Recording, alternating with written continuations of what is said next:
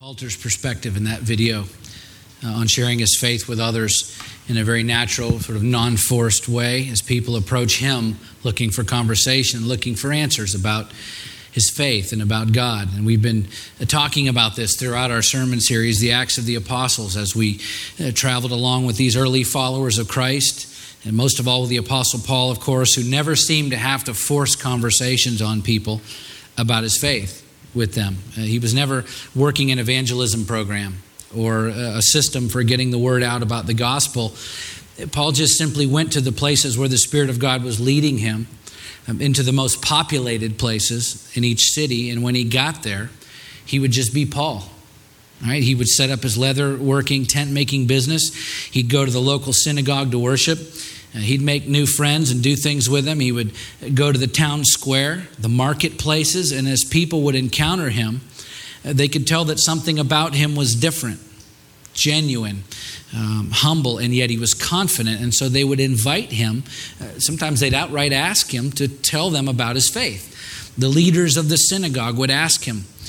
Roman and Jewish leaders would ask him, and individuals would ask him about his faith in Christ. And so we see Paul throughout his travels consistently sharing his faith with other people who would approach him and ask him about it very naturally, which honestly should be common with followers of Christ today. People that are around us should be able to tell that there's something different about us.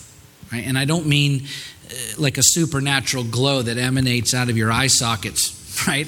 Or your mouth every time you speak. And I, I don't mean superficial outward signs either, like wearing Christian apparel or jewelry uh, or bumper stickers or religious language that we use or whatever. All that's fine. But what I'm referring to is that others should see in us the Spirit of God and the heart of Christ permeating everything that we do and say, and how we do and say things, how we act all the time, how we interact with others all the time, the decisions that we make and how we come to those decisions. Because if you spend a few hours with someone, even sometimes less, doing just about anything in the span of a relatively short amount of time, you can often learn a lot about a person without, uh, without ever having to actually ask them anything about themselves. Because things like attitudes and convictions and integrity priorities, uh, what they value, what matters the most, uh, how they treat people, those aspects of who we are, those convictions often come to the surface fairly quickly, even in doing small tasks uh, and brief interactions. And so, when you live like Jesus Christ commanded us to, and like Paul and the other apostles modeled for us, when you constantly give yourself up for other people, when you're always preferring others over yourself, when you're patient with people, even when they're really messing up, when they're really pushing your buttons, uh, when you're kind to everyone, even those who don't earn it and don't deserve it. You know, when I was a contractor, I used to go into Home Depot like five times a day, and I'm just telling you, those people know how to push my buttons. It was just a constant thing when I would go in there in agitation and uh, trying to get business done, and it was always seemed to be a problem. But when you treat others with respect, even when they're not earning it. When you go out of your way to help people consistently as a part of your daily routine, people notice that kind of behavior because it's unusual. Right? Most people don't act that way, not consistently. Certainly, all lots of people do kind things. Non Christians do kind things, but not consistently all the time. That's at least not common. The majority of people, that I've observed in this culture and probably in most will consistently act on their own behalf first before they will for someone else. So I, I've been training myself. Now I rarely leave a store, a grocery store, a Walmart, a Home Depot, uh, the feed and seed down here where I buy food for my chickens. I rarely leave a store without either helping someone get their stuff loaded in their car or at least asking someone if they need my help you can spend about 30 seconds in just about any parking lot of a store when it's busy, and nine times out of 10, you'll find an elderly person uh, who is alone, or a mom or a dad that's juggling a couple of kids, trying to get their groceries or whatever else into the car that they have. And of course, I'll just warn you you have to be tactful about that. You don't want to just walk right up to people and assert yourself into their situation. That's a good way to get tased uh, or, or, pepper sprayed in a parking lot. Never happened to me. But uh, if you see someone, if I see someone struggling, with something that's heavy or awkward as I'm walking to my car from several feet away. While I'm walking, I'll say, Excuse me, sir, or Excuse me, ma'am, do you need help with that? And often they'll say something like, No, thank you, I can manage. But you may be surprised at how often people will turn to you and say, You know what, that'd be wonderful if you could help me. Thank you. And consistently, I find that people are genuinely surprised that a stranger offered to help them, was kind to them. I'm not saying that doing these simple kinds of acts will lead to then a long, meaningful conversation about Christ with that person. But what I am saying is that as you begin to live your life in that manner consistently, helping others, treating others respectfully and kindly, giving your time and resources to those who could use some help, living your life according to uh, biblical standards morally, that's a big one as you begin to act like Jesus Christ did on a consistent basis, like the apostles did in front of the rest of the world, consistently, people that are around you will notice. They will. They'll notice that there is something different about you because that is actually uncommon behavior.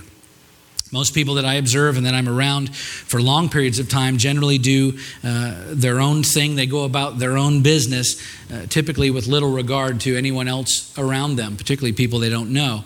And other people that see you then living differently, they may not ask you about that right away, but more often than not, they will eventually. And it's usually when their life is in some kind of turmoil or they're looking for answers. I almost never have to go looking for people to witness to. I don't because I consistently encounter others who either ask me about my faith or they'll ask me why I treat people the way that I do or they'll ask me why I do or don't do certain things.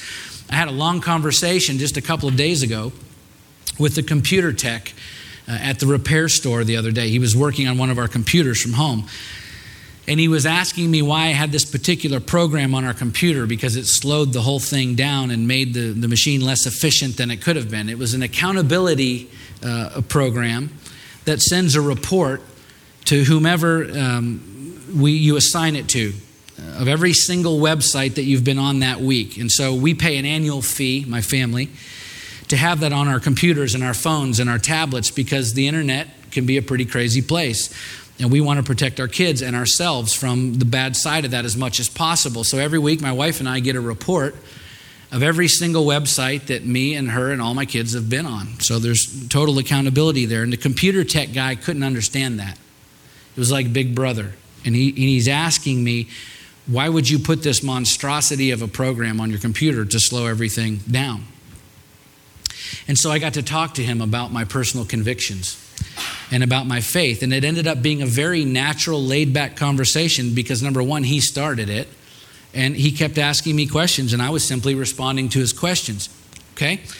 And listen, I'm not trying to make myself look good, by the way, at all. I have plenty of moments uh, when I'm anything but Christ like. But the more that I do live like Christ, the more that I find that people approach me and ask me about him, whether they realize that's what they're asking or not, they are. And I'll just, I'll tell you one other quick story uh, because I'm convinced this is by far the most effective way to share the gospel with others. When I was pastoring in Alaska, a girl called the church from a college student from the University of Alaska at Fairbanks. And she said, I'm, I'm working on my master's degree in anthropology, and um, I need to, I'm doing a study on uh, religion, and so I'd like to come to your church and for several months, to every service and every function, I have to record all kinds of information how you write your sermons, how you structure your church, why you do what you do, how all that works, that kind of thing. And I said, Sure, that's fine. And she said, Well, I need to tell you one other thing. Uh, I'm not a Christian. In fact, I'm an agnostic. I don't believe what you believe. So I'm not there to worship. I'm there to get my work done for school. And I just want to be upfront with you. And I said, Well, I appreciate that, but of course you're welcome. It's the church, and we want you to come in and, and uh, participate in what we're doing. And so she said, Thank you. And so she came, and after the first service, she came up to me and she said, Pastor, I just want to say thank you again. Um, I actually I wasn't going to tell you this on the phone, but this is about the fifth church I've been to. The first four threw me out when they found out what I was doing.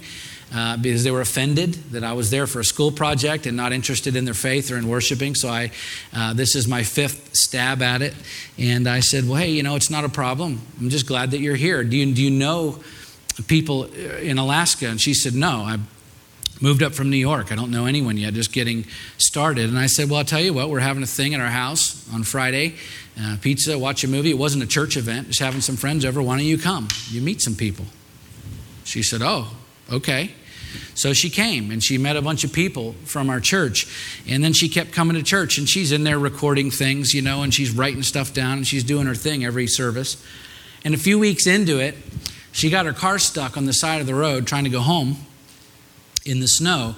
And one of our ladies from the church was driving by and recognized her and she pulled over. And uh, she said, Can I help you? And she said, Well, I can't get my car out. So she got her in her car and she took her home. And then the next day she picked her up and took her to class. And then she got her after class and brought her back to her car. And she got the car unstuck and got her back going again. And it made this huge impression on this poor college student who didn't know anybody in Alaska that this person she just barely met in our church would help her like that. And she was already so thrilled that we were getting to know her and having her over. And we, every time we would go do something, outside the church, we'd invite her to come, and she was making friends. And then a few weeks later, I was walking out of the grocery store. It's 40 below zero. She's standing there in the parking lot. Her hood is up. She's shivering, looking at the engine of her car. And I said, Hey, what's going on? She said, Believe it or not, my car keeps overheating every time I start it. It's like 40 below. She said, I don't understand that, but I'm afraid to drive it. I said, Okay, well, hang on. So I'm checking fluids, and there's no radiator fluid, right? Liquid in Fairbanks evaporates in like two nanoseconds outside in that weather. And so there's no fluid in her in her radiator. There's, there's her oil is low. And I said, okay, look, let's go back inside where it's warm. We'll get a cup of coffee. You hang out. I'll get some radiator fluid and some oil and stuff and come out. And I don't know a lot about cars, but I'll top off all the fluids and we'll see if that fixes it. And if it doesn't, we'll call a wrecker and, and we'll get it taken somewhere and get it fixed up. And she said, No, no, no, I can't do that. can't do that. And I said, Why? And she said, I don't have the money for that. I'm barely here at school. I barely have enough food and, you know, I barely getting by. I can't buy a quart of oil right now. I just bought groceries. I said, I'm, I'm not talking about you. I'm telling you, we're going to do that. We're going to we're going to go buy this stuff. And then if we need to get a wrecker and get your car fixed, we'll take care of it, okay? Come on. And I turned around and I started to walk in the store and I heard something behind me and I turned around. She sat back down in the seat of her car her face was buried in her hands and she was weeping. And I said, What's wrong? And she said, I, I don't understand why you're being so nice to me. I don't understand why everybody in your church is being so nice to me. She said, The people in this school that I go to class with aren't this nice to me. And I said, Listen, it's the love of Jesus Christ. Okay? We've all in our church had a time in our life when we didn't have Jesus Christ, and then He came into our lives and we experienced His love. And it's just really natural and kind of normal for us to share that with other people because He's living inside of us. And so we're just sharing the love of Christ with you. Does that make sense? She said, No, it doesn't, but I like it. And so we took her inside and we got the stuff and we got her car and we got her all fixed up and squared away. And she kept coming to our church doing her project. And then she came one day forward and she accepted Christ as her Lord and Savior. It was awesome. Had nothing to do with one of my great sermons. I wish I could claim it, but it, it, just didn't. Nothing to do with an evangelism program, had nothing to do with a big altar call. She came looking for Jesus because of how the people in our church lived their lives every day in front of her. That was it.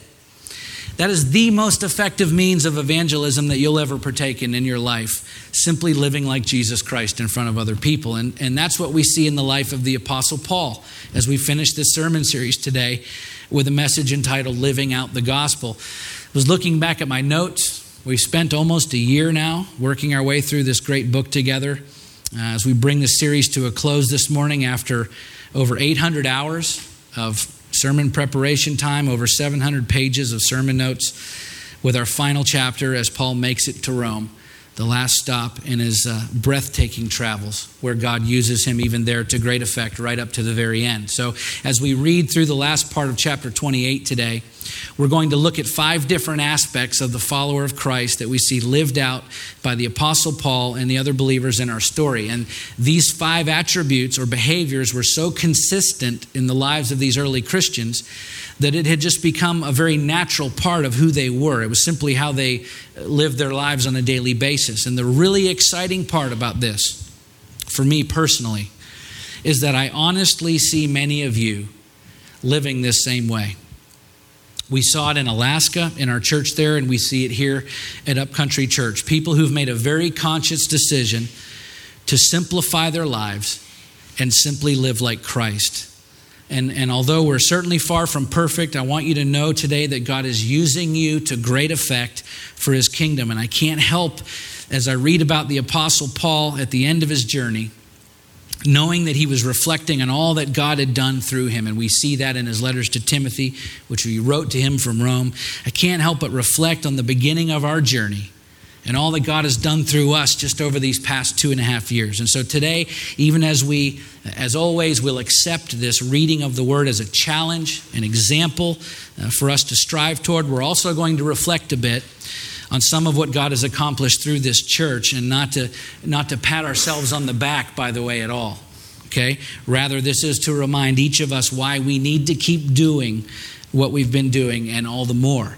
Because I honestly believe that if we keep doing what we've been doing, even increase in these five areas, uh, the church, this church, will see an even greater increase in those who decide to follow Jesus and become a part of the body of Christ and continue to be discipled uh, through this ministry. And so today we'll celebrate what God is doing, even as we look ahead and accept the challenge of all that I believe that He wants to do through us in an even greater measure. Okay? So let's turn there together chapter 28 in uh, the verse uh, the book of acts. We'll pick up our story right where we left off last week at verse 11 we see paul and luke and the others they're boarding another ship now uh, that's going to take them from the island of malta to where, they're, uh, where they were stranded for the winter onto rome okay verse 11 after three months, we set sail in a ship that had wintered in the island, the ship of Alexandria, with the twin gods as a figurehead. Putting in at Syracuse, we stayed there for three days, and from there we made a circuit and arrived at Rhegium. And after one day, a south wind sprang up, and on the second day we came to Puteoli. There we found brothers and were invited to stay with them for seven days, and so we came to Rome. And the brothers there, when they had heard about us, came as far as the Forum of Appius and three taverns to meet us. On seeing them, Paul thanked God and took courage. And when we came into Rome, Paul was allowed to stay by himself with the soldier that guarded him. Okay, so after three months or so on the island of Malta, it's now somewhere between mid February and, and mid March of AD 60. Uh, the weather has become safe enough for sailing on the Mediterranean, and so Paul and the others board a ship. It was most likely a grain ship. Uh, it had the twin gods Castor and Pollux carved on the front. They were said to be um, the, the twin sons of Zeus and Leda, and they would carve them on the front of the boat because it was believed in Greek mythology that these twin gods would protect sailors on their travels, during their travels on the sea. Of course, we know better, don't we? We know it was the one true God that protected all of the men on that ship uh, and, and the previous one. Okay? So let's take a look at our map and we'll see the route our travelers took from Malta to Syracuse to Rhegium to Puteoli and then on to Rome. They're down here where they were stranded for three months on the island of Malta. They're heading straight north to Syracuse, uh, Rhegium, through the pass, and then up to Puteoli here, past uh, Appius, three taverns, and then, of course, on to Rome. And that's where uh, Paul is now. And so, just as promised uh, by God, Paul and his companions make it safely there. Where given his circumstances, Paul's being treated very well, even permitted to live on his own uh, without a guard, or with a guard, excuse me. But even far better than that, far more comforting than having a nice place to stay and some liberal concessions in his captivity is the beautiful expression of encouragement and comfort and love that the local and even the not so local Christians give to Paul as he reaches Rome and even before that in Puteoli. It illustrates very well the first point that I'd like to mention about the church today, about us, okay? Followers of Jesus Christ take care of one another. followers of Jesus Christ take care of one another. Paul has been through several months now of severe hardship, uh, one after another after another, not to mention the years of trial and struggle leading up to this final journey. And the moment that he arrives on land, verse 14 says, There we found brothers and were invited to stay with them for seven days. So uh, Paul has been through it, right? And at their first opportunity, the first chance that other believers have to gain access to Paul back on land, they take him and the other believers into their homes to take care of them. And then, as, as soon as they continue to Rome, verse 15 says, And the brothers there, when they heard about us, came as far as the Forum of Appius and three taverns to meet us. So these Christians heard that Paul and Luke and their friends had made it to Rome. They traveled from out of town. Appius was about 40 miles from Rome. Three Taverns was about 28 miles, which, by the way, was much more difficult distance to travel in those days than it is today. Uh, they didn't have a Prius to get in and zip over um, with great gas prices. So this is kind of a difficult thing to do, but they go anyway to take care of Paul and Luke and the others. And Luke makes it clear this was no small gesture as he describes Paul's reaction to their love and kindness. In the back half of verse 15, he says, On seeing them, Paul thanked God and took courage. That sounds like a, a, kind of an innocuous statement to make. But the word Paul thanked, the word thanked, and Paul thanked God, that's the word Eucharisteo. It's where we get the word Eucharist from, which is the description of Holy Communion. So when we celebrate and give thanks for what Christ did, his blood and his body, we're taking the Eucharist together. This is the word that Luke describes Paul thanking God and taking courage. This is a deeply profound sense of gratitude that Paul had toward God. And so he's praising him. His spirits are lifted. He's encouraged by the friendship and love from these strangers who've taken him in, these, these followers of Christ. And no doubt both these believers and those in Puteoli uh, brought material provisions for Paul and his friends as well. You remember from earlier chapters, we learned that in Paul's day, there was no government assistance for prisoners. There wasn't clothing or blankets or bedding. Even the food that the prisoners ate came from family and friends who would bring it to them. Otherwise, they did without. And it was known to be very dangerous, particularly if you were going to take a prisoner goods, material goods, over a long distance because they would often be mugged. They'd get attacked and they would get everything stolen from them. So for these guys to travel quite a distance to take care of Paul's needs was a really big deal. It was a dangerous risk for them to take. Okay? But Paul's uh, needs are, are now being met, otherwise, he would have had it done without.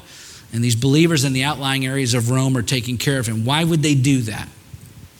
Why would they risk life and limb, go out of their way to take care of these travelers? It's because they were more than random, weary travelers. They were brothers in Christ and followers of Jesus Christ take care of one another if, we're living the way that we're supposed to. You see, it's one thing to do something kind for uh, an unbeliever, to do something helpful for an unbeliever, and we're supposed to do that. But as we read last week in Galatians, we're to hold fellow believers in an even higher regard concerning the way that we take care of each other. To the Galatians, Paul wrote, Let us not grow weary of doing good, for in due season we will reap if we do not give up. So then, as we have opportunity, let us do good to everyone, and especially to those who are of the household of faith. Galatians 6, 9, 10. We're to take special care of fellow Christians. And I realize that that can be perceived as really exclusive and arrogant, but it's also actually the most humble and loving thing that we can do, not only for Christians, but for the rest of the world. Okay? Because as we treat our brothers and sisters in Christ with humility and love, as we take care of one another and we're unified in our love for one another, that is when the world will know that what we say we believe is really true. It's by the way that we treat each other within the body of Christ. It's our, our greatest testimony to those outside the body of Christ. Jesus said, By this all people will know that you're my disciples, if you have love for one another. Okay, he didn't say all people will know that you're my disciples based on how tolerant and inclusive you are toward unbelievers. It's not what he said. He said all people will know if you have love for one another, fellow Christians, all right? And it, it even shows up in the way that Jesus prayed. In John chapter 17, he prays to the Father these words I've manifested your name to the people whom you gave me out of the world. Yours they were, and you gave them to me, and they've kept your word.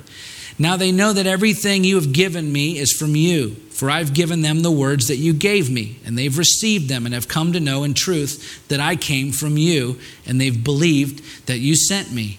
Listen to verse 9 I'm praying for them. I'm not praying for the world, but for those whom you've given me for they are yours. John 17, 6 through 9. That prayer goes on for about 17 more verses.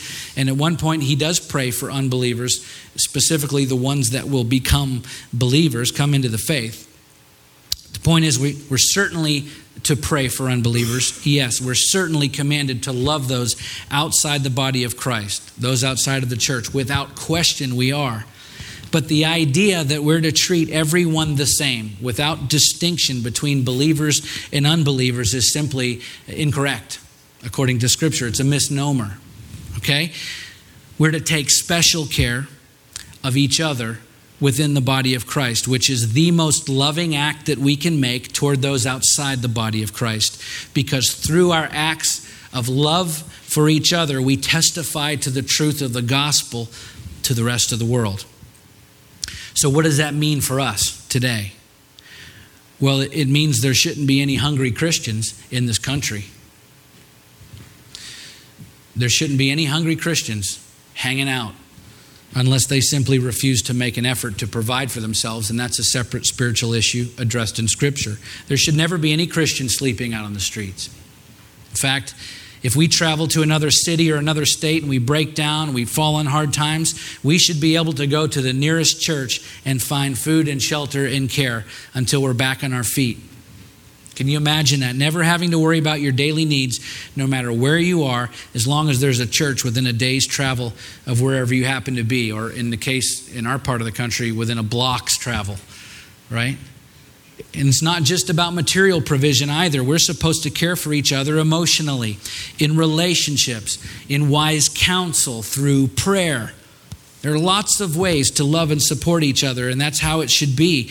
And I'm so incredibly pleased to be able to say that I've watched you take care of each other in a lot of different ways since this church started.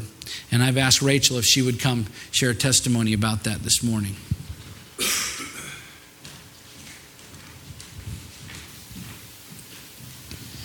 Um, a little over two years ago, when we knew that God was calling us to this area, and my husband and I were like, okay, we knew we needed to get plugged into a church. We knew our kids would need that support. It was probably one of the biggest changes that they had gone through at that point. Um, but little did we know how much we were going to need our church family at that time.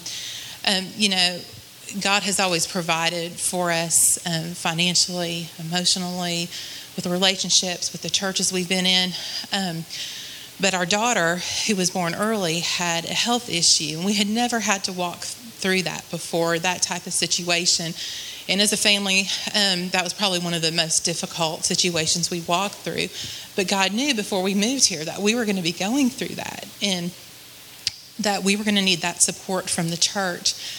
And um, there were so many families here, about four, that had walked through something similar that were willing to share their experience with us. And that helped during a very difficult time for us. Um, you know, not not knowing what the outcome would be, knowing that God would be there for us um, and give us the comfort and peace we would need to get through that.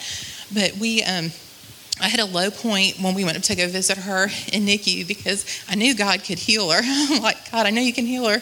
You you know, why are we having to walk through this? And um, that night, um, I had been, I felt I'd been really strong that night. I just had a breakdown and and I was like, God, you know, I just need peace right now. And I had heard other people say, you know, He gave us that peace. I had heard other families in the church say, He gave us that peace. I'm like, God, that's what I need now. I need your peace. And He brought it, he brought it to me that second.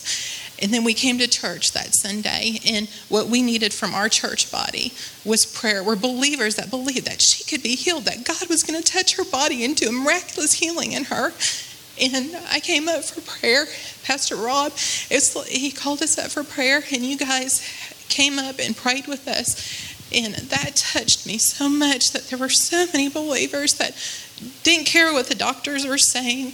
They believed that God could heal her and um, and just the your guys' time you donated during that time with bringing our family food. I didn't have to worry about going back and forth in between NICU and cooking for my family. My mom didn't have to worry about that.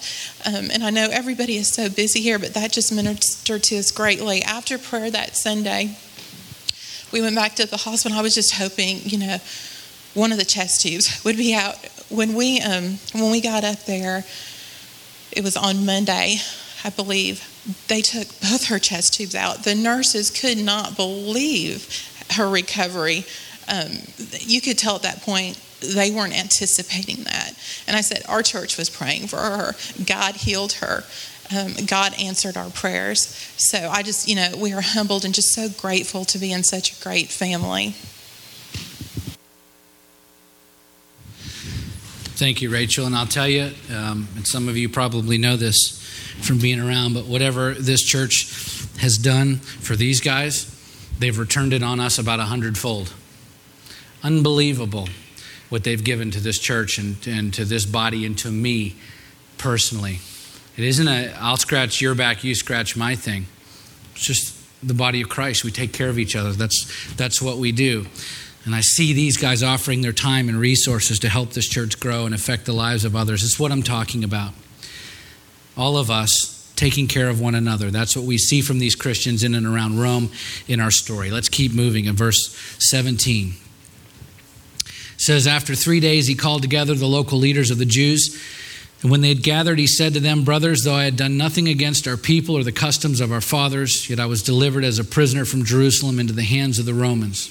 When they had examined me they wished to set me at liberty because there was no reason for the death penalty in my case.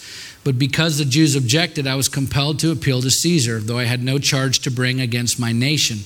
For this reason, therefore, I have asked to see you and speak with you, since it is because of the hope of Israel that I'm wearing this chain. Okay, Paul calls the local Jewish leaders together, most likely the elders of the synagogues, of which there were many in Rome, and he offers them an explanation not only for his personal innocence, but when he says, Though I had no charge to bring against my nation, in verse 19, he's also pointing out the fact that, that he's not making any accusations against his own people, although he certainly could have, all of the false charges and, and uh, beatings that he didn't deserve. And of course, those listening to Paul at this point, to them, the obvious question becomes if you're innocent of any wrongdoing, and if you're not making any accusations against us, then why are we all here? Most of all, why are you in this chain that he talks about? And that wasn't a figure of speech, by the way. Uh, just because Paul had been arrested, the word chain in verse 20 is the Greek word uh, halusis, which is referring to an actual chain. All right, they would take a short length of chain and it would be bound to the arm of the prisoner, and on the other end, it was bound to a Roman soldier. Uh, so Paul is literally chained to a Roman guard when he refers to wearing this chain, verse 20. And so he answers that obvious question to them when he says, It is because of the hope of Israel that I'm wearing this chain. In other words, all of this, this meeting, my reputation, this chain that I'm attached to, it's all about Jesus Christ. Right? Jesus is the hope of Israel. And ultimately, he's the true focus. He's the reason for all of this. In fact, everything that Paul did was always about Jesus Christ, which is the second point that I'd like to make about us, about the church. Jesus Christ is everything to his followers. He's not only our eternal hope, he's our hope for today. He's our hope for tomorrow and the next day and every day after that. And without Him, there would be no hope. He is the, the singular reason for everything good that we could ever hope to attain or to become or to accomplish, to aspire to. Jesus Christ stands alone as the hope of the world, and therefore, He's the epicenter. He's, he's the point of convergence where every aspect of who we are and what we do comes into a singular focus with great prejudice and clarity on no one else but the person of Jesus Christ. He stands alone, He's the linchpin of our very existence. He's the giver and sustainer of all life, our redeemer and healer and provider. He's our strength, He's our wisdom, He's our understanding, He's our peace. He's our joy. He's our love. Jesus Christ is our everything. This is why no matter what came Paul's way, he just kept pressing forward with the calling on his life because nothing else mattered to him as much as doing what Jesus had called him to. Jesus Christ was everything to Paul, and he's everything to the church today. And if he's not, then we're doing it wrong. Okay? Jesus Christ simply must be at the very center of everything that we do if what we do is to have any lasting value at all. How we worship, how we teach and study the word, how we give money, how we spend that money, how we treat each other, how we treat those outside the church, how we work, how we play, how we interact, how we lead our families. Every single thing that we do should ultimately have Jesus at the center of it to the point that anytime someone asks you why you're doing what you're doing, you should be able to trace that reason back to Jesus. It's like the guy in the video uh, that we watched earlier, and he asked when he was asked why he and his wife didn't fight much. He said, Well, to answer that, I'd have to tell you about my relationship with Jesus Christ. Right? He's the reason I stopped to put oil and radiator fluid in a college student's car in Fairbanks, Alaska. He's the reason we feed people in this town all the time, why we buy furniture and clothing for a man whose house burned down, and why we pay people's bills consistently, and we give people rides, and we buy kids toys for Christmas, and we feed people at Thanksgiving, and we reach out to people at Easter, and we send books out all over our city, and we counsel with people that don't go to church here and pray with them. On and on and on and on it goes. It isn't about us. Okay? It isn't about, hey, look how great we are, because without Him, we're nothing. He's everything that is good in us. He's at the center of all that we do, and that should be reflected in every single life that we touch.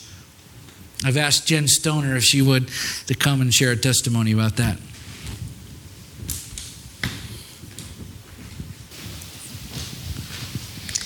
Uh, so before I share, I thought it would be beneficial to let you guys know um, how uh, my husband and I and our, our children ended up here at Upcountry. Uh, before we came here, we were serving as missionaries in England, and um, after two years of being there, we had to come back to the States to renew our visa.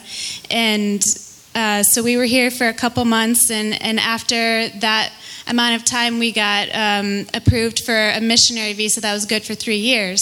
So we uh, we went back to England expecting that we were going to settle there indefinitely because that's what we feel, and we still do feel God's calling us to do.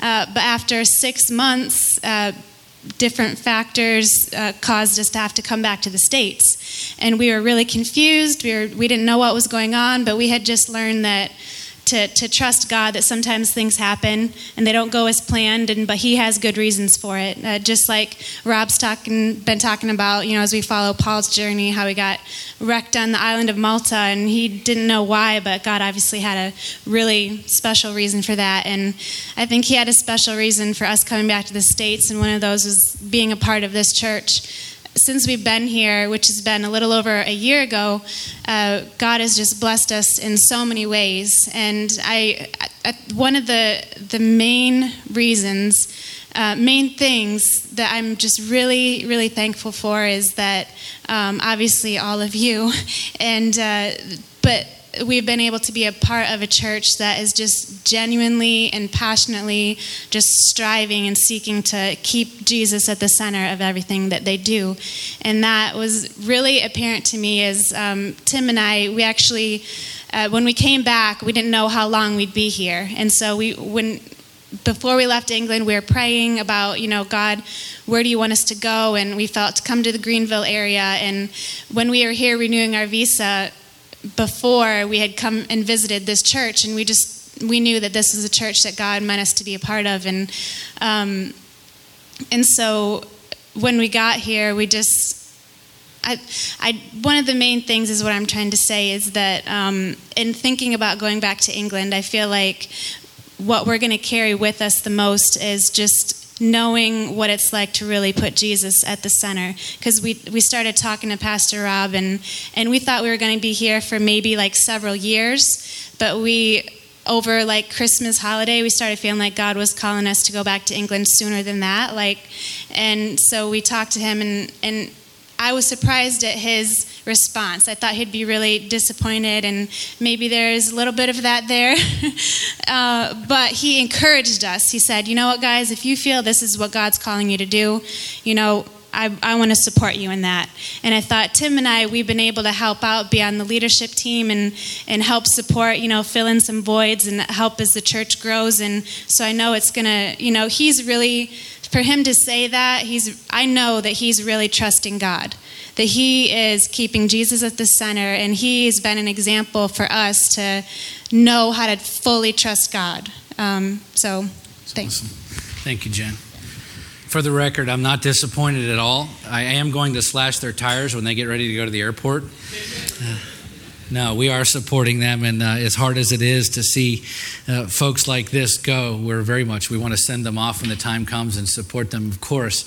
Uh, and I'll just tell you. Um, one of the things I love so much about Tim and Jen is that is seeing Christ at the center of everything that they do in their lives.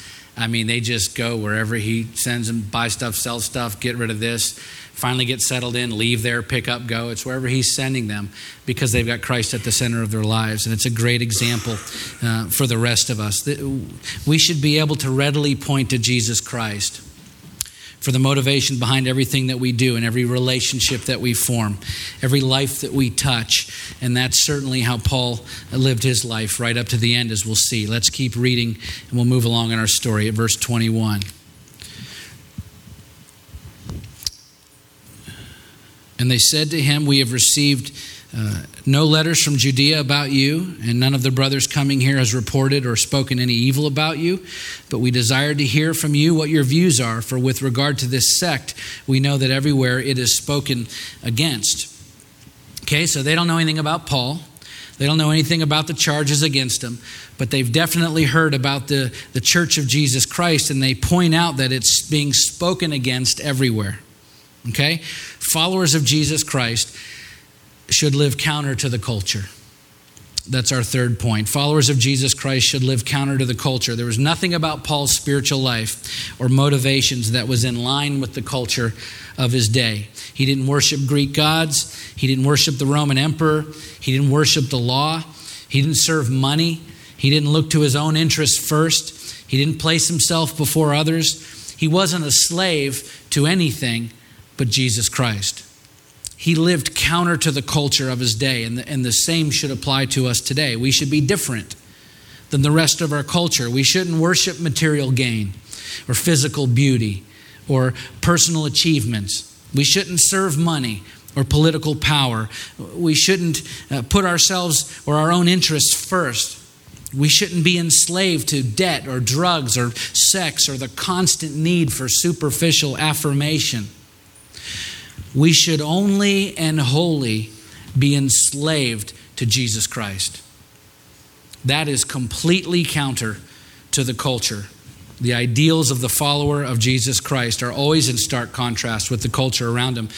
I understand the need for relevance in the way that we convey the message of the gospel. There's a fancy theological phrase that I bring up from time to time called contextualization of the gospel. It simply means that we, we package and deliver the gospel message in a way that makes sense to our audience. And depending upon the culture, wherever you happen to be, the way that you accomplish that can be different, and that's fine. That's why every church in this part of the country has a, a, cafe and we serve lattes because that's a part of our culture and we want to make people comfortable. That's fine.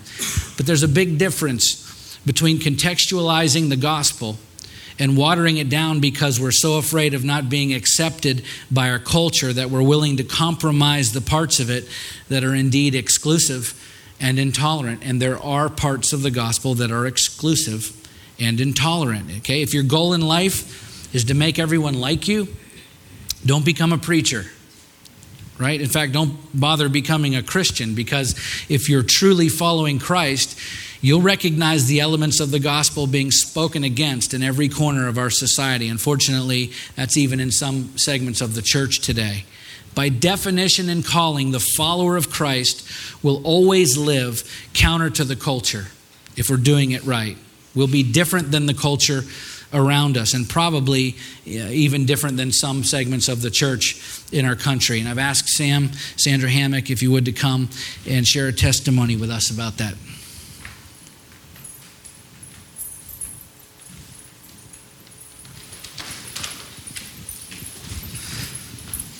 Yeah. Good afternoon. Um, I'm sure that, that all of you have at some point in your life felt like you weren't part of the group or you didn't fit in. Maybe even you were ostracized, and it's not a good feeling. Um, it's also not a good feeling when you watch one of your children go through this. We've been in Greenville for, I guess, 15 years now, and we were members of a very large traditional church in Greenville for the first 10 of those. Um,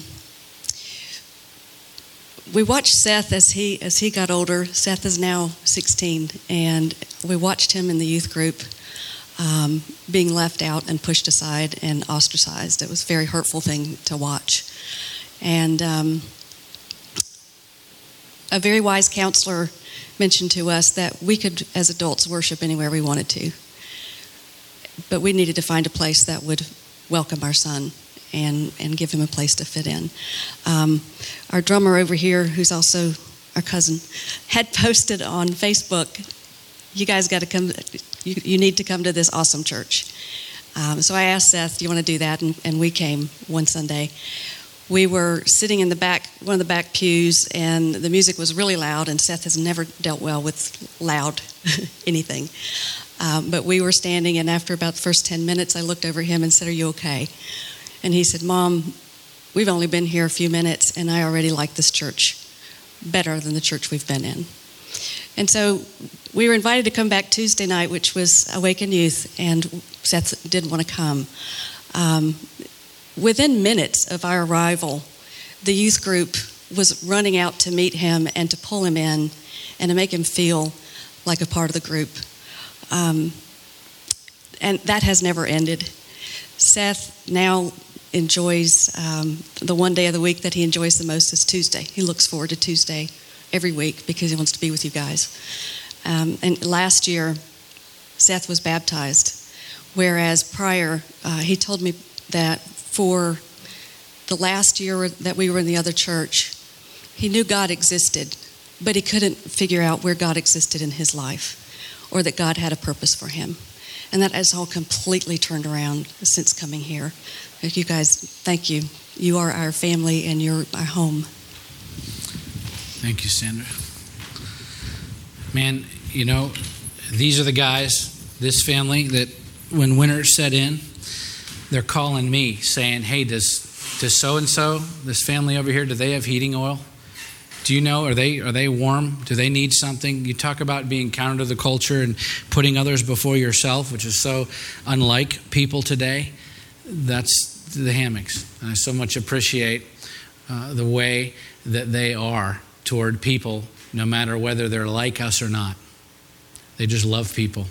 That's how we're supposed to be. It's the way Paul lived counter to the culture. And as we continue in our story, and we'll move along quickly, we see that come out even in his interaction with the religious leaders of his day. Let's keep reading at verse 23. When they had appointed a day for him, they came to him at his lodging in greater numbers. From morning till evening, he expounded to them, testifying to the kingdom of God and trying to convince them about Jesus, both from the law of Moses and from the prophets. And some were convinced by what he said, but others disbelieved. And disagreeing among themselves, they departed after Paul had made one statement. The Holy Spirit was right in saying to your fathers through Isaiah the prophet, Go to this people and say, You will indeed hear, but will never understand. You will indeed see, but never perceive. For this people's heart has grown dull. With their ears they can barely hear, and their eyes they have closed. Lest they should see with their eyes and hear with their ears, and understand with their heart, and turn, and I would heal them. Therefore, let it be known to you that this salvation of God has been sent to the Gentiles. They will listen. Okay, Paul's now preaching to these religious leaders straight out of Scripture. Verse 26 says that he tried to convince them about Jesus both from the law of Moses uh, and from the prophets. That's a direct reference to Scripture. And then verses 25 through 28 he quotes from the book of Isaiah, chapter 6, which, by the way, was an extremely exclusive and intolerant passage of Scripture to those who refused the gospel. And yet, Paul always taught the truth of God's word right? Even when it wasn't popular. And, and, the same should be said of us today. This is our fourth point to look at. Followers of Jesus Christ should teach the truth of God's word, even when it's not popular. Right? And I'll be brief with this point because it really goes along with our previous one. Because teaching the whole counsel of God, as Paul points out in Acts 20 27, was not popular then, and it's uh, honestly not popular today certainly in secular culture, but even in some segments of the American church. And it's countercultural, even in some churches, to teach the whole truth of God's word. But popularity was never a it was never a motivation for Paul.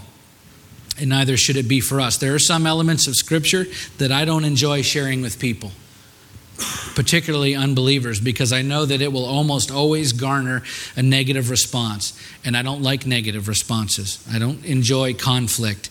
And I absolutely and completely uh, hate it when I feel like someone is angry or upset or frustrated or disappointed with me. In fact, uh, I very often wish I wasn't wired that way, but I am. And so, of all the vocations in the world, that God could have chosen for me. I, I stand up in front of people and teach the most controversial message in all of human history the gospel of Jesus Christ. I've had to go into hospital rooms when an unbeliever is dying and their family is there and they're not Christians either, and you're faced with the choice do I simply try to comfort and reassure the dying patient and his loved ones that everything's going to be okay, which is what they're expecting the good pastor to do?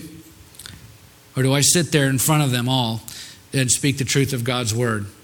Uh, namely, that if you die without Christ in your life, you're going to spend eternity in a very real place called hell. To an unbeliever who's about to die and to his family, that message is it's antithetical. It's the, it's the opposite of comforting. And I can tell you from firsthand experience that it is not at all a popular message in that moment under those circumstances. And yet, Paul said, I'm innocent of the blood of all, for I did not shrink from declaring to you the whole counsel of God. Acts 20 27. We have to be willing to tell people the truth, all of it, even when it's not popular, because if we truly love people, we we won't, we can't hold back one word of the truth. I've asked Daniel Pandolf if he would come and share a testimony about that.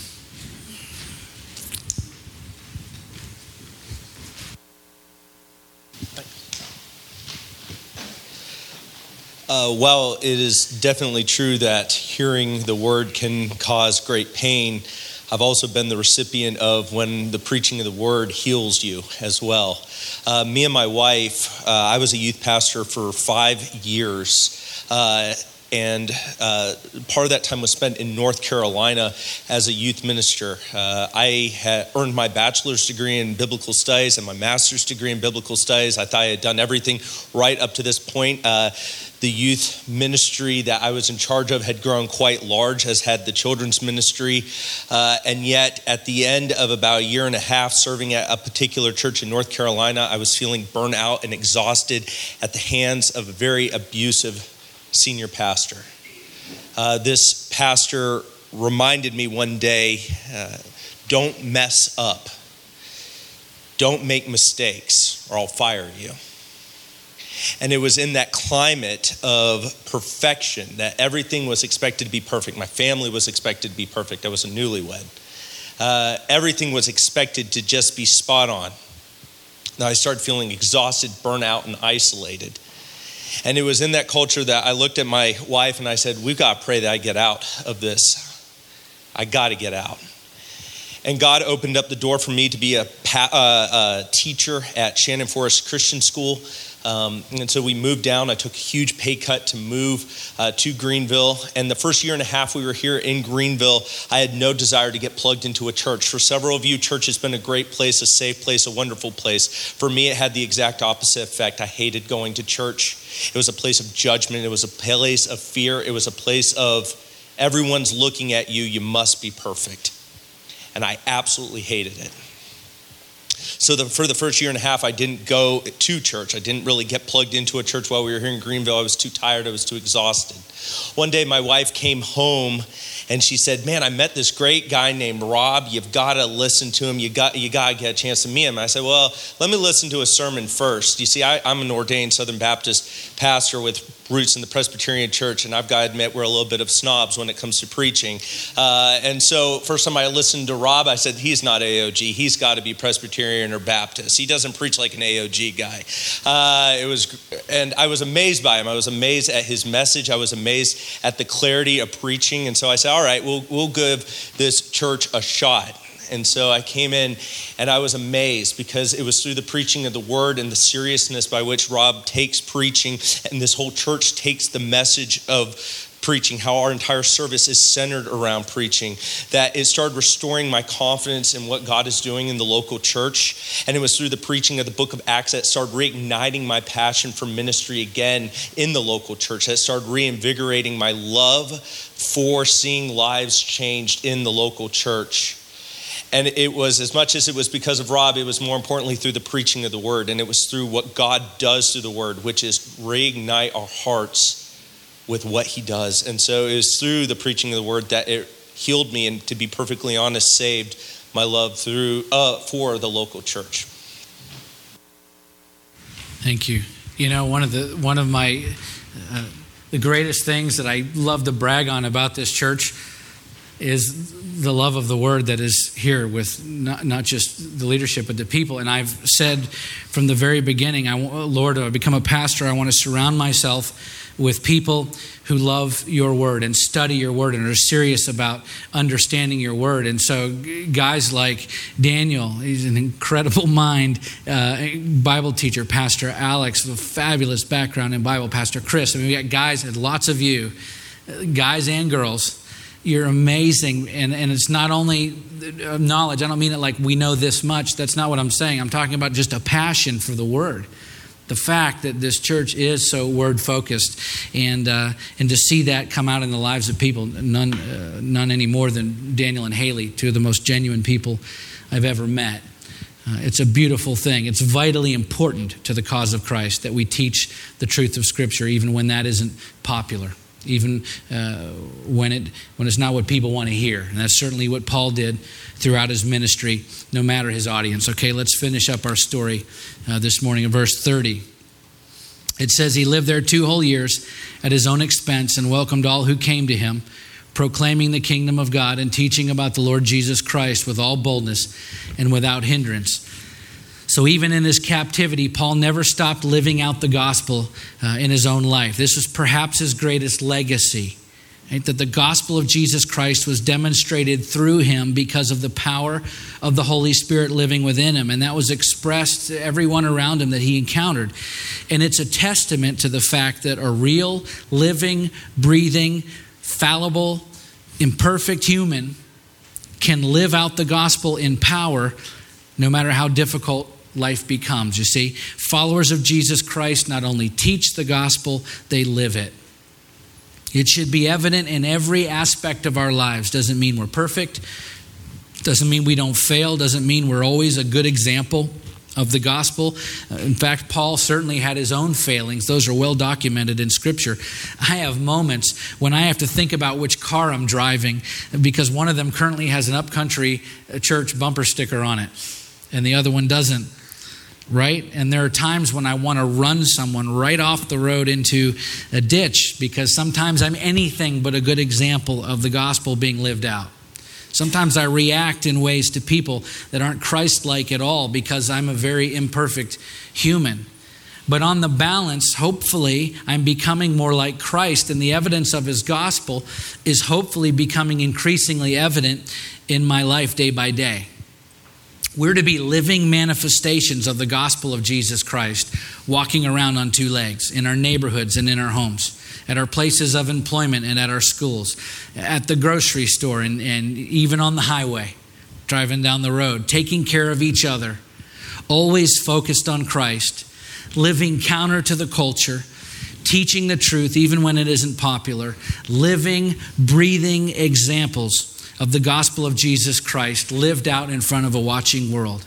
This is our calling. This is our purpose. This is our mission. We should always be asking ourselves are we rising to that challenge? And I've asked Mark to come and share one final testimony today about that.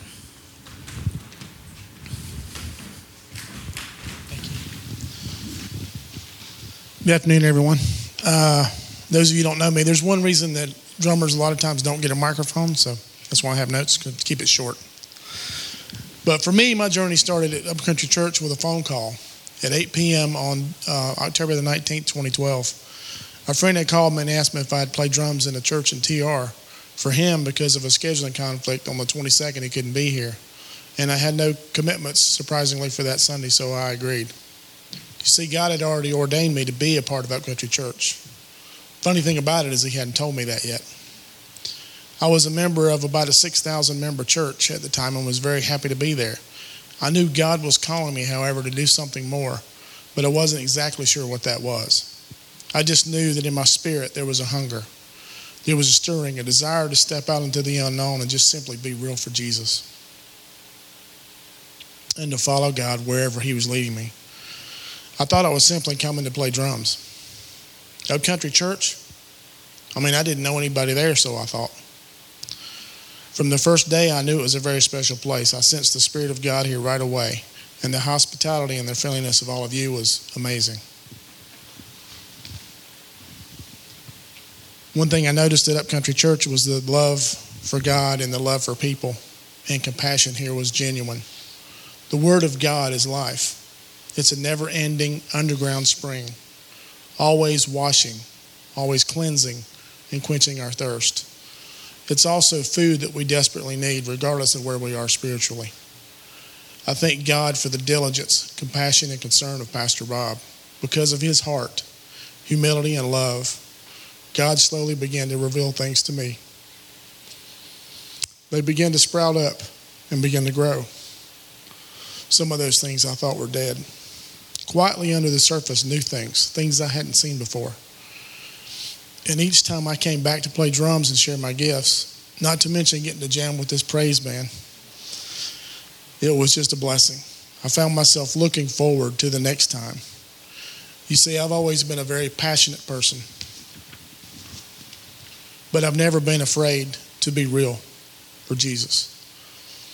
Like many of you, because of my love for God and my uncompromising approach to the gospel. I've lost family and loved ones.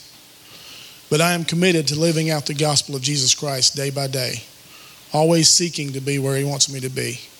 And standing here now, it's, it's just amazing and hard to believe. It's been two years and five months. And God has just recently confirmed to me this year that Upcountry Church is home. It's a place where we can live out the gospel of Jesus together. I am thankful for each one of you and look forward to serving God together. God bless you all. Thank you, Mark. You may not know this, but uh, musicians are typically some of the hardest people in the world to deal with, just being honest. It can be temperamental. We don't like to get out of bed in the morning, we don't like to get out of bed ever. Unless you're a classical musician, Pastor Alex. But I'm telling you, uh, this group of musicians at this church, after working with musicians for 20 plus years in churches, is the most authentic group of down to earth, non egotistical, how can I serve Jesus and you, Pastor Rob, in this church people I've ever met in my life. They're amazing, and none more than Mark. He's a real deal. All of them are. Just what you see is what you get. Followers of Christ not only teach the gospel, they live it out. My hope for today, and I'll wrap this up knowing that we would be reading the final chapter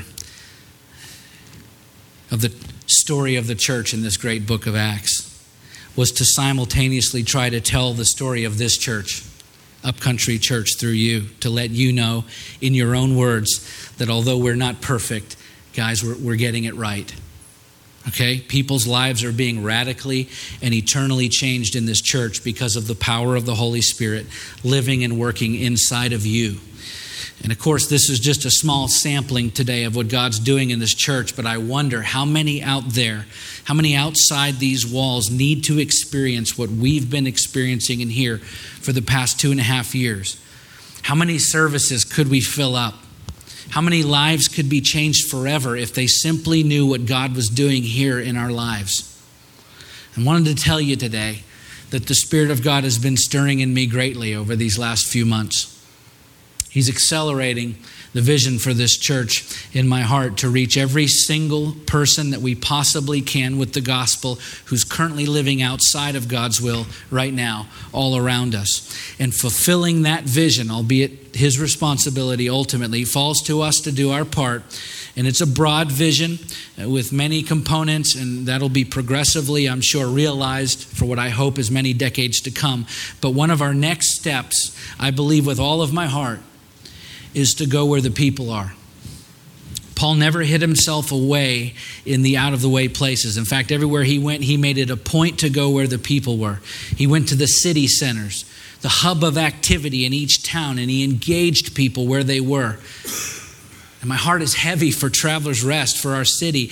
And I believe that in the future, we're going to plant other churches out of this church. That is part of the vision God gave us for this from day one before we even got back from Alaska.